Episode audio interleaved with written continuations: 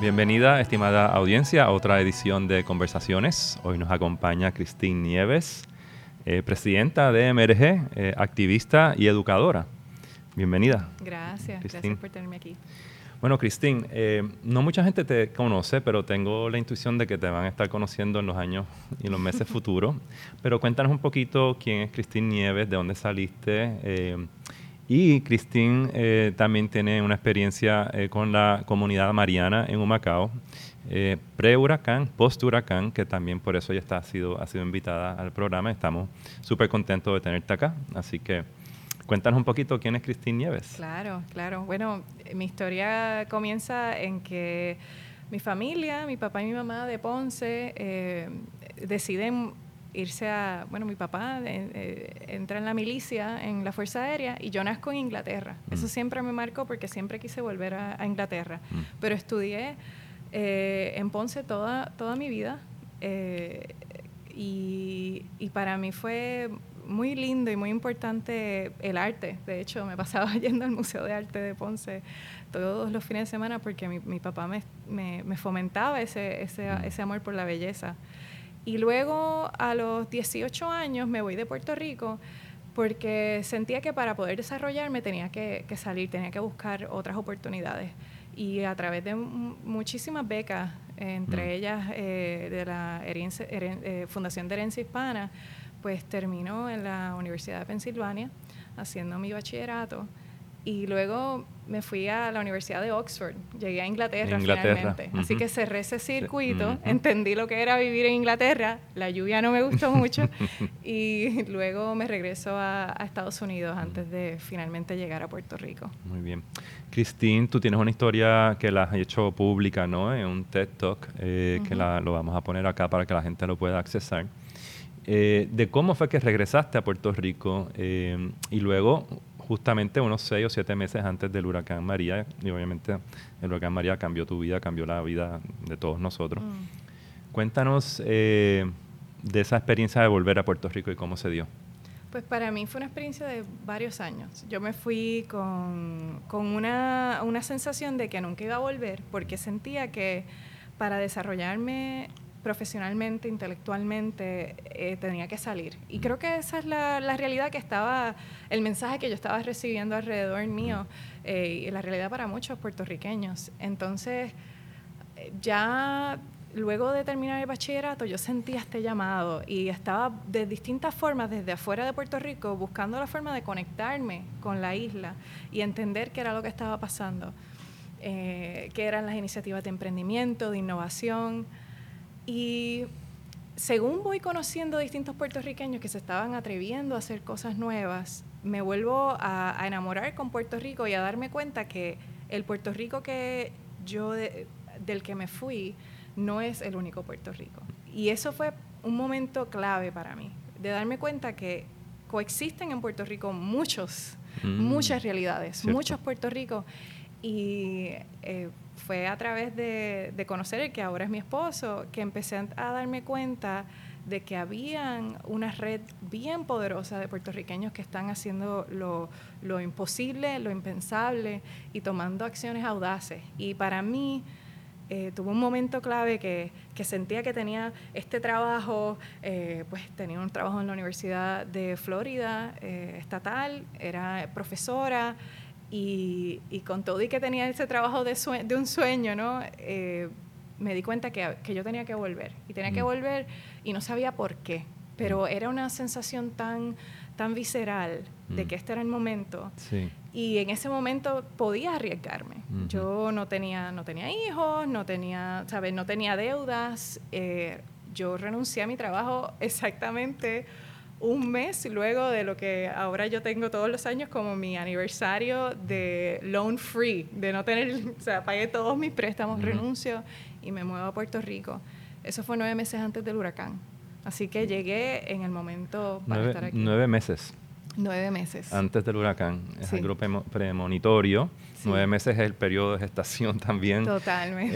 Eh, ¿no? y, y obviamente, de, de, de mi experiencia, ¿no? También había una generación de puertorriqueños, puertorriqueñas en esa, hace dos o tres años antes del huracán, que estaban empezando a replantearse regresar a Puerto Rico. Mm. Por las circunstancias que sabemos, ¿no? El desgaste del modelo económico, el desgaste político y, to- y tal.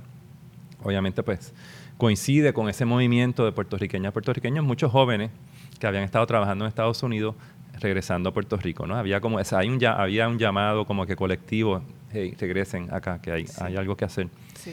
Obviamente, llegaste nueve meses antes del huracán María. ¿Cómo fue que llegaste al barrio Mariana en, en Humacao? ¿Y cómo fue eso? Eh, un, una, hasta cierto punto, pues, vamos a decir, una bendición que caíste ahí uh-huh. por el trabajo que llegaste a hacer junto con el liderato comunitario. Absolutamente. Pues yo estaba entre... Yo me enamoré de Mariana. Mi, mm. mi esposo, Luis Rodríguez Sánchez, eh, se crió en Mariana. Okay. Su papá es de Mariana. Fue el que inscribió y fundó la Asociación ARECMA, la Asociación mm. Recreativa, Educativa y Cultural del Barrio Mariana. ¿Que tiene cuántos años ya? Ya tiene, wow, treinta y seis, treinta y siete Por eso, años. Casi cuarenta años de, de sí. existencia. Sí, uh-huh. sí. Y... Y este, esta asociación pues tiene muchísima influencia en el barrio, pero cuando Luis me invita a, a, a Mariana, lo que me robó el corazón fueron las vistas. Él me llevó a La Loma, que es el punto más alto de Humacao, de todo Humacao, donde puedes ver el valle de Yabucoa, Vieques, Culebra, Nahuabo y todo el pueblo de Humacao y hasta Las Piedras. Y, y yo recuerdo que en ese momento, al yo ver este, esta belleza frente a mis ojos de lo que es la isla, de lo que es nuestra isla, sentí un llamado, y yo todavía no había renunciado a mi trabajo, pero recuerdo que yo hice una promesa. Frente a esa vista, yo prometí que yo iba a regresar y que yo iba a regresar a hacer todo lo posible por, por trabajar por esta tierra. Mm. Eh, y no lo entendí. Ese, esa, esa sensación, esa promesa, no, no la entendí hasta, hasta cuando eh, pues, me mudó a Puerto Rico, ocurre el huracán, y, y en ese momento Luis me dice... Eh, aunque sabíamos que el huracán iba a entrar por Yabucoa y por Humacao, que es donde está Mariana, uh-huh. él, sí. él me convenció de que en Mariana había comunidad y que la gente sabía en con dónde encontrar alimento y que le íbamos a pasar mucho mejor que nuestro apartamento en San Juan. Me convenció, yo le dije, yo prefiero irme para Ponce, pero pues nos fuimos para allá y fue, fue un... Bueno, yo recuerdo, nosotros tuvimos que pasar el huracán escondido en la escalera, mm. eh, se destruyeron todas las ventanas, explotaron los cristales, eh, fue, fue, una, fue una experiencia como de película. Claro, y obviamente haces una descripción muy clara y muy viva en, en el TED Talk uh-huh. eh, que, ha, que has hecho, ¿no? Eh, obviamente, había también una historia de una organización comunitaria que... Uh-huh. Son cuarenta años, pero antes de eso había otras más, otras comunidades. Estamos hablando de un acervo comunitario de, de, de cien años, ciento veinte años, ¿no?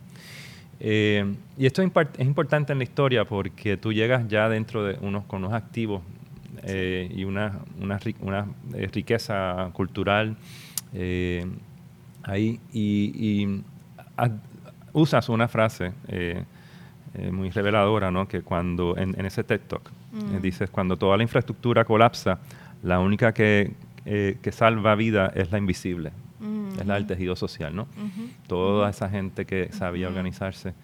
Eh, cuéntanos cómo, cuál fue el proyecto del comedor que, que ustedes este, realizaron eh, y, cómo, y cómo fue que se gestó, porque eso es tom- como tu plataforma a lo próximo sí. que, que estás haciendo, que entraremos a hablar de ello. Sí, yo, yo recuerdo...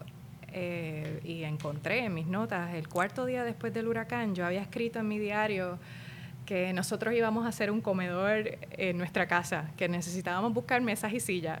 Yo no tenía ni, ni comida, ni agua, ni, ni estufa, pero de alguna forma eh, hubo algo que todavía, y eso es lo que estoy tratando de entender, es cómo nosotros nos movemos de la supervivencia y de la reacción de supervivencia ante una escasez y ante una emergencia a pensar en el colectivo, en el bien común y cómo podemos mm. movilizarnos en el bien común. Porque esa diferencia entre, entre el miedo de que tengo que proteger lo poco que tengo para sobrevivir, a tengo que compartir lo poco que tengo para que todos so- podamos sobresalir, es lo que va a determinar cómo vamos a sobrevivir los, los grandes retos que, que nos vamos a enfrentar, mm. no tan solo como puertorriqueños, sino como humanidad.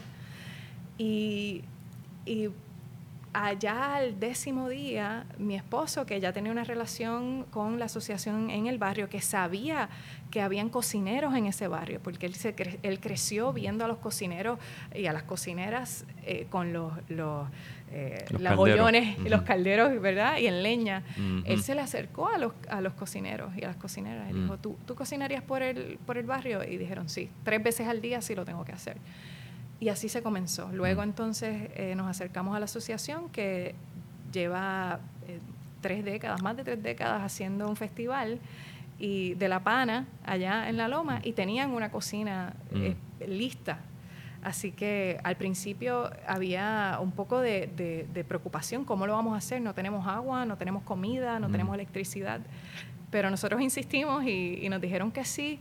Nos confiaron, confiaron en nosotros y pudimos eh, conectar con ese trabajo, esa infraestructura de voluntariado que ya existía, uh-huh, esa, ese conocimiento de saber quién sabe cocinar, quién es la persona que sabe trabajar con, con el que, que tiene eh, ya sea conocimiento de electricista o de construcción, eh, las cosas que se necesitaban en, en un desastre, ese conocimiento rudimentario, ¿no? y, y físico. Y pues así comenzamos, así poco a poco, y lo que no, nos salvó fueron, fuimos nosotros mismos. Uh-huh. Mucho antes de que empezara a llegar ayuda de afuera, eh, nuestros propios amigos y vecinos trajeron comida, traí, teníamos a Freddy que nos traía agua en su pick-up, estaba cuatro horas al día llenando una cisterna para darnos agua a nosotros al comedor y darle a personas que estaban encamadas en el barrio. Claro, y esta experiencia de la comunidad, vamos a hablar, hablar del micro, ¿no? De la mm. comunidad. Uh-huh. Eh, se, se, se, fue lo que se aprendió eh, colectivamente a través de todo Puerto Rico, ¿no? Haber identificado quiénes son los recursos previo al huracán que tenemos en el barrio, ¿no? Quiénes son las personas vulnerables también que están en el barrio. Eh, pero esa experiencia que se aprendió en las comunidades por esa, por, por esa historia, ¿no? Es la que ahora el Puerto Rico completo está empezando a aprender a nivel de municipios, a nivel de plan, plan estatal. Así que no podemos subestimar, ¿no? esa, esa experiencia comunitaria. Eh. Y hablamos mucho de eso, sobre cómo aquí en Puerto Rico se subestima. Eh, eh, sí. y, y hasta cierto punto es difícil de visibilizar esa, esa, esos acervos y esa, ese capital comunitario, eh, porque no está disponible necesariamente en los medios constantemente. Se estudia, se trabaja para las personas que están en el, en el, mm. en el campo, ¿no? En esa área de trabajo. Eh, pero eh, es importantísimo que, se, que sigamos discutiendo, ¿no? La importancia del, de la historia de, la, de los barrios y de las comunidades, sí, y, y cómo se pueden replicar esas experiencias a nivel eh, nacional. Uh-huh. Ahora, eh, después de María, eh, vamos a darle fast forward y estamos acá en, eh, dos años después y estás en una nueva etapa. Ah, obviamente t- dejaron... Eh, trabajando, o sea, delegaron su proyecto de la comunidad en, en Mariana y ahora está en un nuevo proyecto que uh-huh, se llama Emerge y, y ahí eh, hay un fellowship involucrado eh, sí, acá, eh, del New Teachers Project, un Bridge, uh-huh, eres una fellow, sí, un Bridge Fellow. Sí, sí. Eh, cuéntanos un poquito de cómo surge el proyecto de Emerge y, y quién es eh, The New Teachers Project y este fellowship que te has ganado. Pues el eh, The New Teachers Project es una organización nacional que trabaja para, para eh, como dicen en inglés, end, terminar la, la inequidad en educación, uh-huh, y se enfocan en, en asegurarse que eh, estudiantes latinos, negros, eh, indígenas, tienen la misma oportunidad para, para sobrepasar y para tener acceso a oportunidades y llenar su potencial. Eso no es la realidad en, en Estados Unidos. Mm. Y tuve la oportunidad de, de que alguien, un puertorriqueño en Austin, Texas, que sabía de mi trabajo, eh, se enterara de ese fellowship y me dice, tú tienes que solicitar este mm. fellowship. Lo menos que yo pensaba es que yo iba a terminar trabajando en educación, mm. y lo tomé como una señal. Hay mm. algo en educación que me está llamando, mm. eh, y, y confié, confié mm. en, que, en que eso llegó a mí, solicité. El, eh, y ahí fue que me di cuenta que la educación es el vehículo para hacer cambio sistémico. Uh-huh. La educación es la sí. forma en que nosotros pasamos conocimiento de una generación a otra. Y la educación es la forma en que si vamos a reprogramar y a desarrollar una nueva generación de puertorriqueños, de jóvenes que están listos para enfrentar los retos que van a enfrentar, eh, eh, ahí es que está la clave en lo que le estamos educando y cómo estamos formando a, lo, a los jóvenes. Y esa, esa gran eh, eh, descubrimiento que, que, que fue para mí una sorpresa, pues me llevó a ahora organizar y lanzar lo que es M R Puerto Rico.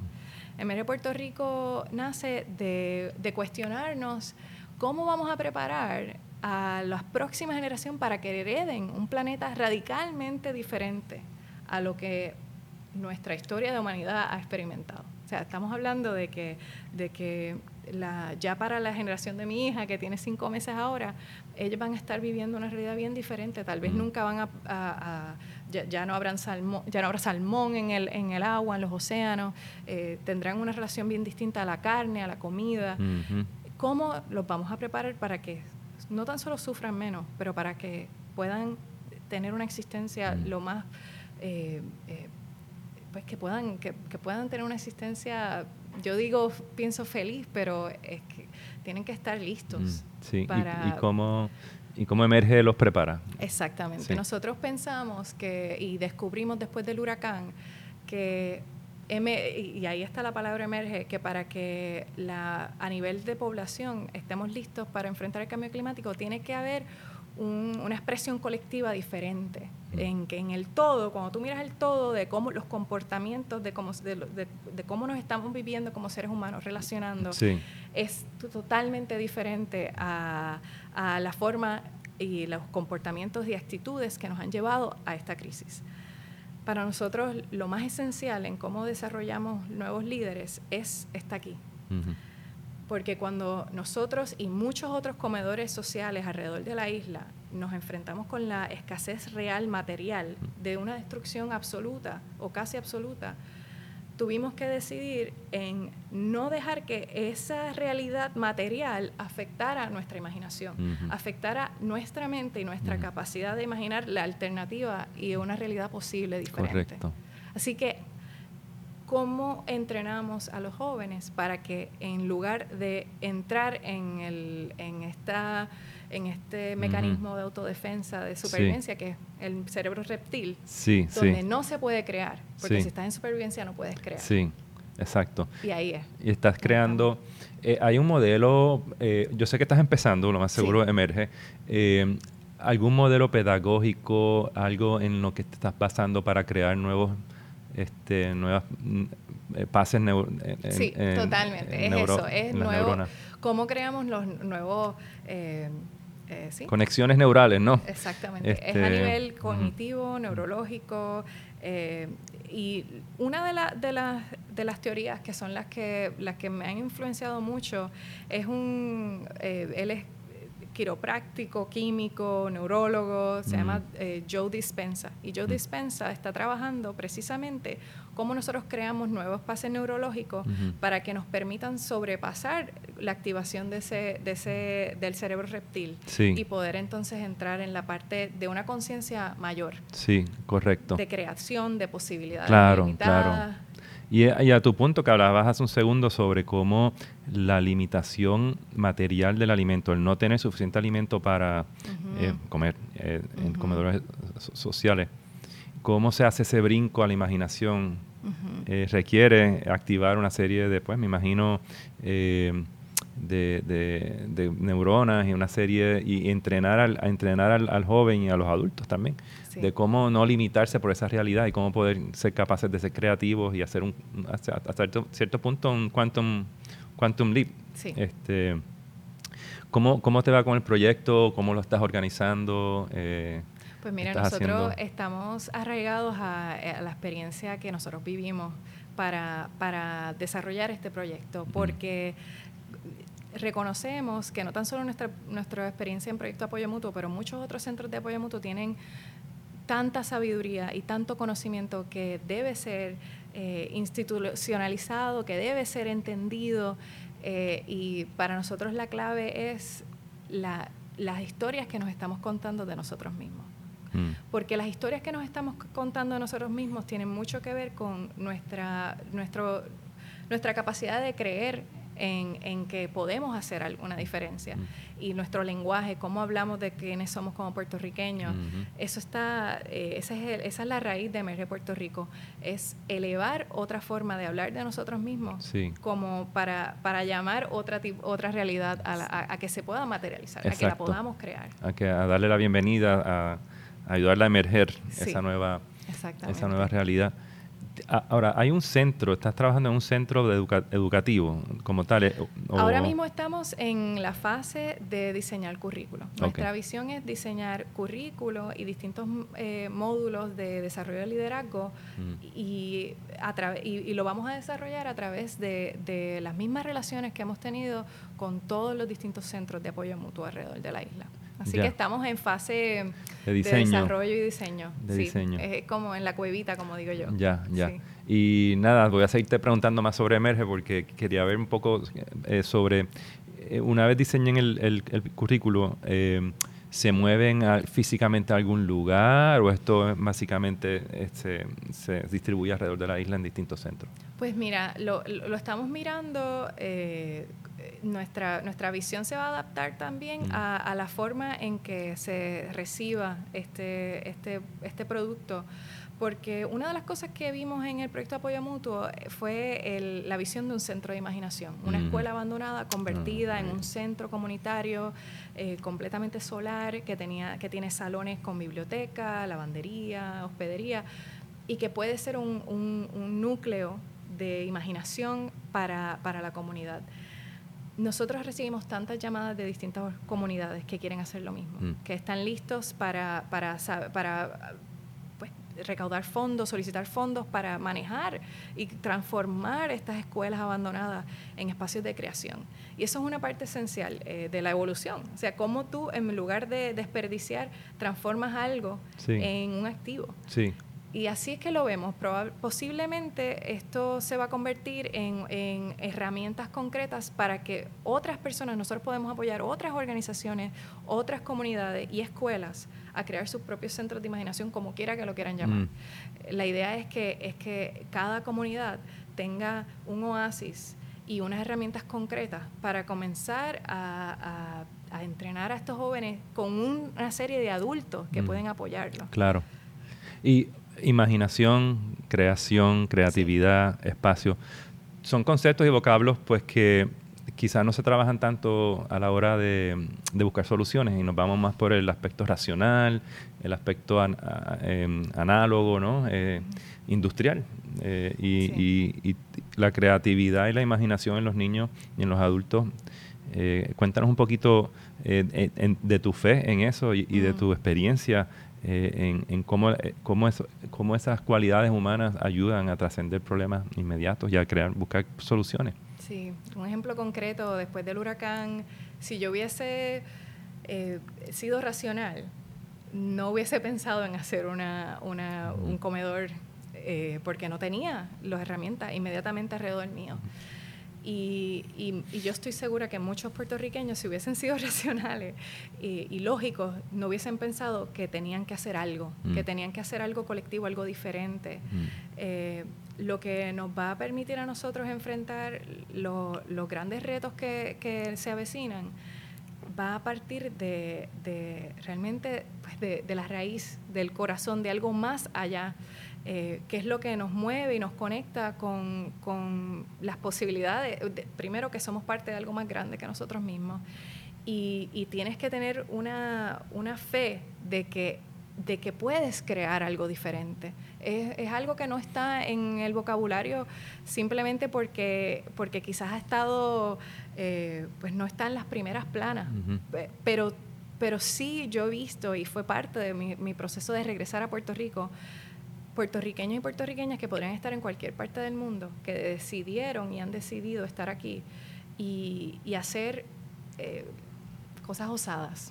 Y, y una de las cualidades que, en las que yo, yo veo en ti también y en, y en este grupo de jóvenes es este pensamiento sistémico, un pensamiento sí. orgánico, sí. Insp- inspirado y estudiado también por la eh, organización, ¿no? La manera en que la naturaleza se, se, no, nos, nos organiza, porque uh-huh. somos parte de...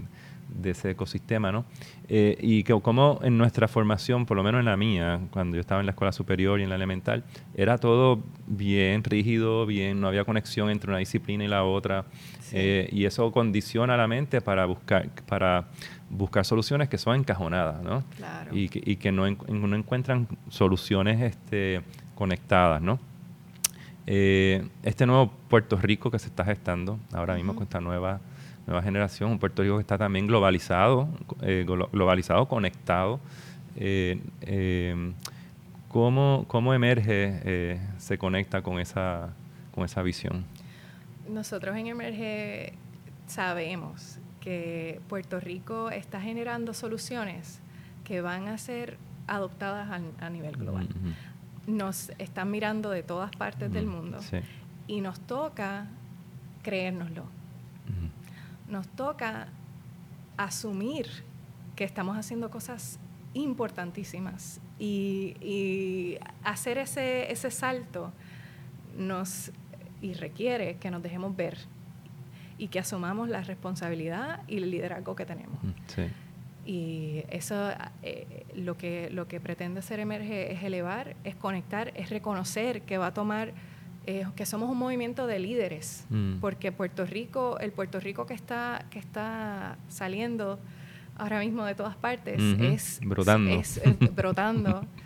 Son muchos líderes, son, no es un líder. Sí, somos son muchos. Eh, Y literalmente están brotando, literalmente, sí. eh, y muchos, muchos están saliendo de las experiencias comunitarias y de, de, del liderato comunitario de la base.